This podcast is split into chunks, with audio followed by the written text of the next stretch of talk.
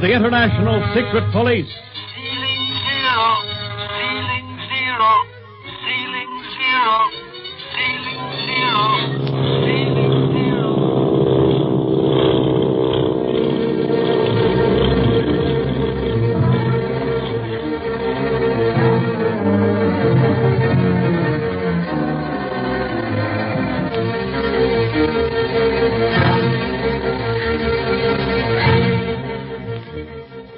As you remember, in the last episode, Speed Gibson, his uncle, Clint Barlow, ace operator in the International Secret Police, and Barney Dunlap, Clint's working partner, were about to board the China Clipper in disguise and under assumed names bound for Hong Kong, where the dread criminal, the Octopus, has renewed his smuggling activities. Just as they approach the giant plane, however, Clint recognizes in one of the other passengers a jewel smuggler whom he and Barney sent to prison a few years previously. The man sees them at the same time, says a few words to his companion, who in turn summons a nearby police officer. The boys try to get to the plane, but are stopped by the officer and the smuggler, who claims to be a private detective and who says that Clint, Barney, and Speed have been acting suspiciously and should be held for investigation. For a few tense moments, it looks as if the boys will miss the Clipper plane. But Chief Riley has been so careful about their passports, using their assumed names and disguises, and has provided credentials so excellent that the officer at last releases our friends and reprimands the supposed private detective to be more careful of his accusations thereafter. He mumbles something about mistaken identity. Then he and the boys board the plane, and now we find our friends comfortably seated in the Clipper, six hours out of San Francisco. Gee, I can I can hardly believe that we're really flying in the Clipper. Seems most too good to be true. I'd hate to be flying without it. We must be plenty high to be above the fog down there, Speed. Yeah. Isn't it swell, Barney? The moon makes the fog look all silver. Folks down on the ocean probably can't see the moon at all, or the stars. Up here, they're as big as anything. Well, don't get so excited about it, kid. Gee, I, I can hardly believe we're really on the China Clipper. Mm, well, you'd better start believing it, Speed, with that jewel smuggler aboard. I'm just as sure he's a member of the Octopus Gang as I'm sure we're in the air. I think so, too, Clint. Else why'd he try to keep us ashore by framing us with that cop? Yeah, our passports are what saved us. And see that you remember who those passports are made out for, Speed. Now, Barney here is supposed to be Jim Fletcher, a retired Texas oilman. And you're his son, Earl. And I'm your French tutor, Pierre Dorsey. Don't forget all that when we're talking where people can overhear us, kid. I won't, Barney. Clint, you look so different with your hair dyed black and curled, and Barney with that fake squint and mustache. You think that smuggler really knew who you both were? Well, I don't know, Speed. Criminals are suspicious of everything and everyone. Now, he may have glimpsed something familiar about us, or, or his instinct may have warned him of danger. Rather than take any chances, he tried to keep us from flying on the same ship with him.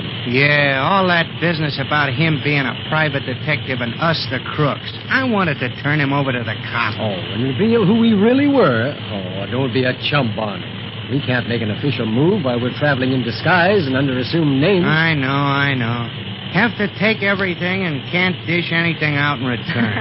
oh, don't worry, Barney. We'll get our earnings when we reach Hong Kong.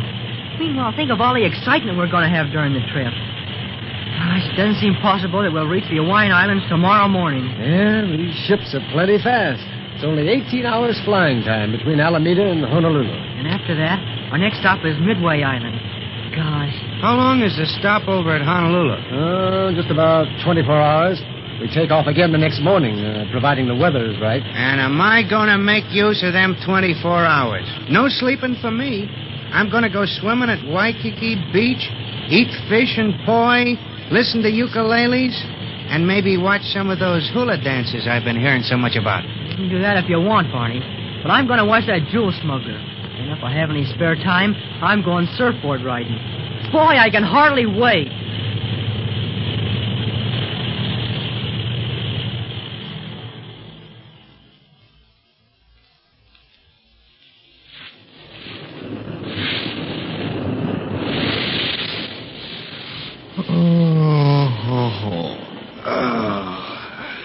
This is the life, Clint. Lunch at the Royal Hawaiian Hotel, and now basking on the sands of Waikiki Beach. Yeah, but I wish I could be in that water with speed. Look, look at that kid ride that surfboard in. Oh, he's part flying fish anyhow. You know, Clint, sometimes it makes me stop and think. That kid can do almost everything with just a little practice.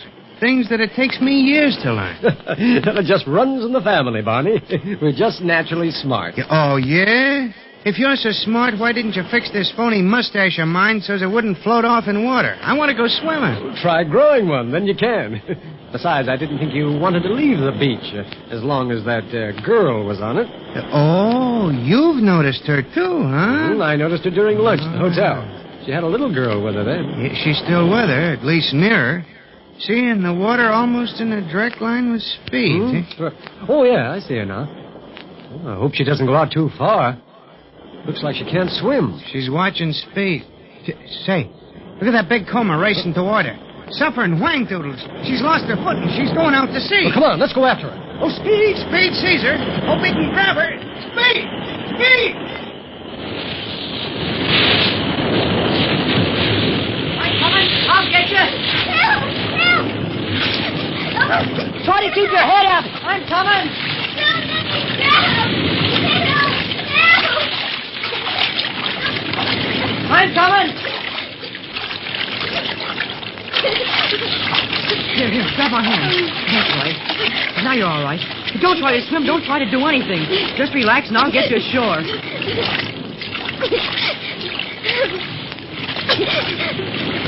that big wave knocked me down. Now, now don't waste breath talking. Speed! Keep it up! Oh, oh swell. Clint and Barney are are waiting out to help me. Come some more, Look out for that big finger!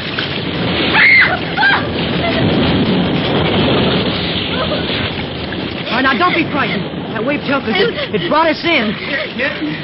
I'll take the little girl. You wouldn't have been so tough, but, but for the undertow, it kept pulling against us. Well, careful. Careful. Here comes the young lady. Jean, honey, are you all right? I, think so, Marcia. Oh, sure, she's all right, miss. Just a little waterlogged, I reckon.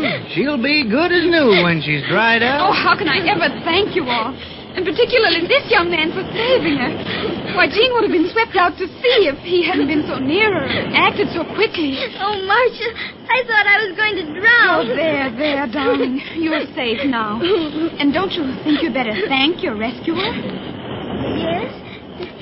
Thank you. What is your name?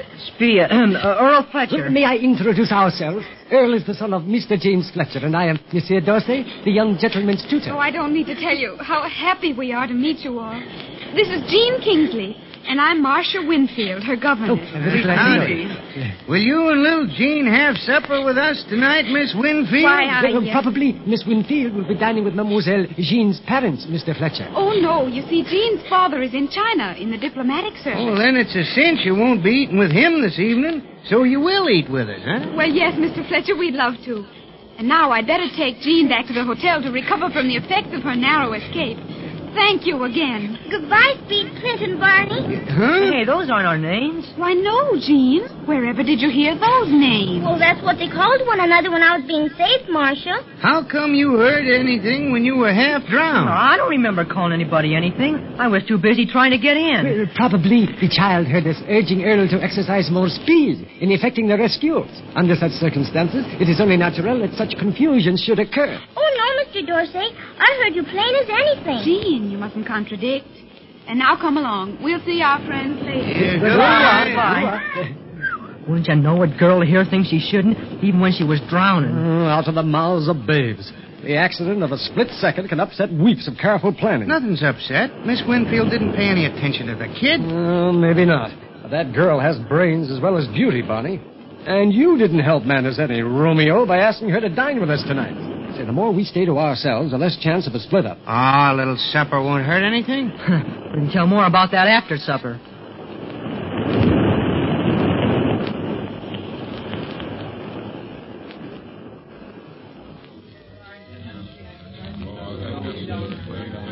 Oh, would you care for some more ice cream, Mademoiselle Jean?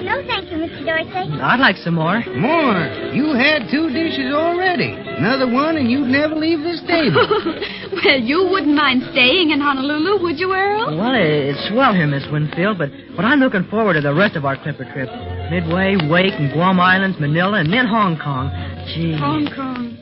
Yes, I'm anxious to reach China, too. You going over soon? Tomorrow morning, we'll be fellow passengers on the clipper ship, Mr. Fletcher. Oh, you, you and little Jean are flying to China, mademoiselle? Yes, I took the position as governess to Jean with that understanding.